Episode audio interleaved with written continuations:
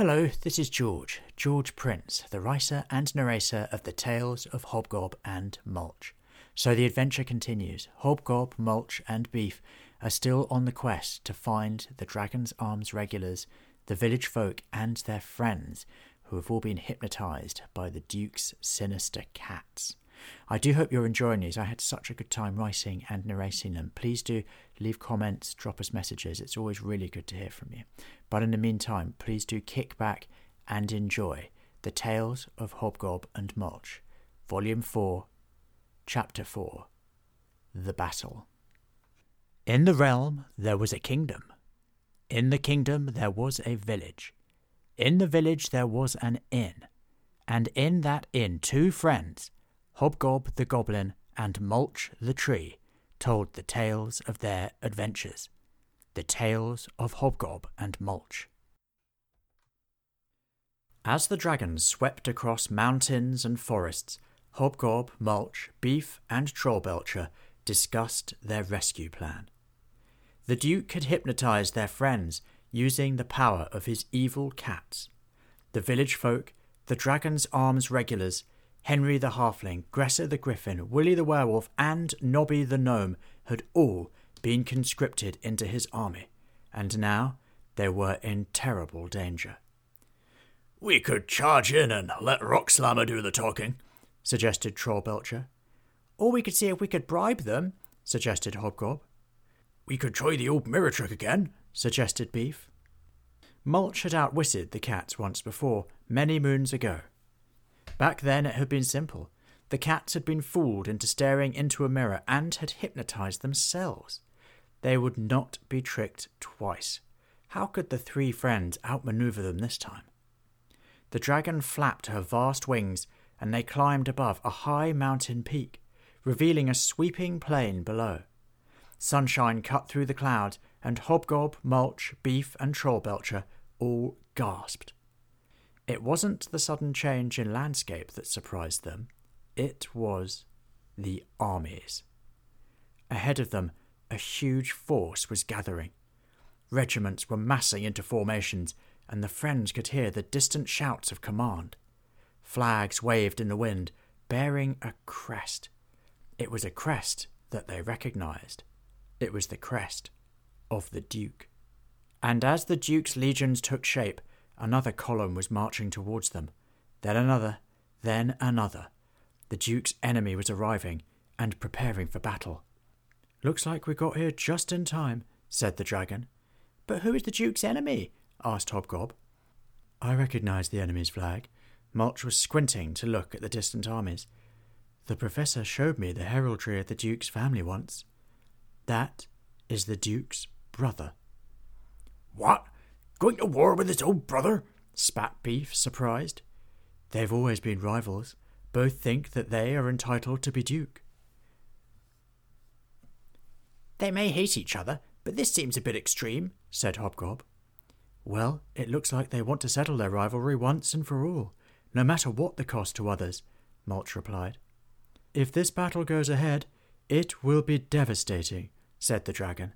We don't have time to form a plan now, so we must visit the Duke ourselves. She swept down towards a group of tents surrounded by guards bearing the Duke's banner. This must be him, said Trollbelcher. Nice and near the back, away from the action. What about his guards? asked Beef.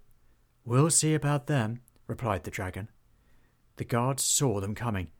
After a moment of confusion, they realized that it was a dragon swooping towards them, and most threw down their weapons and ran away.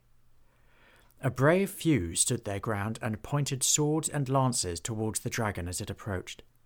With a light puff, she unleashed a raging fireball that blazed just above the guards, singeing their feathered helmets. Then they ran away too. Hobgob, Mulch, Beef, and Trollbelcher hopped off the dragon's back as she landed.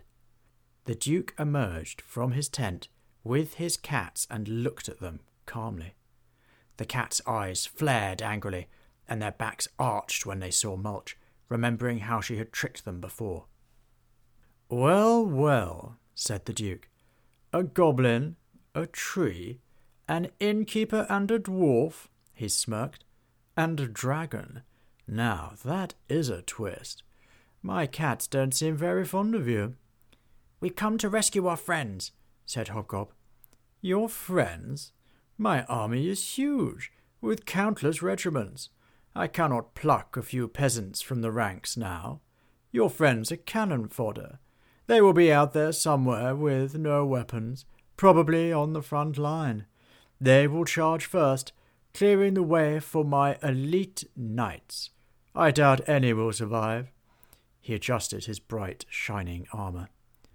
You see, my brother must be defeated, completely defeated, and to achieve total victory, I need large numbers of expendable foot soldiers, like your friends, to be sacrificed for the greater good. He adjusted his armor again. Why are you willing to sacrifice so many over a family feud? asked Hobgob. This is much more than a petty feud, Goblin. My brother has always pined for my title, for my lands, my wealth, my power. It has been thus since the day that he was born. Once I have destroyed him and his little army, then I will be able to rule without his irritating interruptions. Then I will be able to exercise absolute control and to grow my strength. This sacrifice is tiny when you consider that I could soon be more powerful than the king himself. Why, you. Beef advanced towards the Duke. The two cats stared at Beef and their eyes began to spin. Now, now, said the Duke. It would be too easy to hypnotize you all and send you to join your friends on the front line. But it is too late. I made the order to advance just before you barged in. There is nothing that you can do.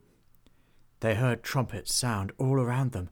The friends looked at the huge army, and drums began to roll as orders were shouted. The legion started to move, to advance towards the Duke's brother and his army. Then they heard the distant call of more trumpets. The Duke's brother's army began its slow advance towards them. Thanks to my feline friends, I have hypnotized an army that is far larger than my brother's. He will cut through most of them, including your friends, but will be so weakened that my knights will finish him off.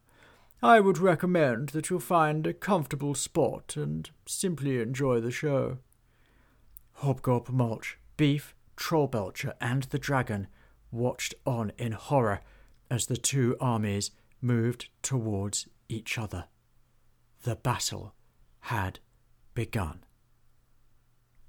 Thank you so much for joining me for the Tales of Hobgob and Mulch.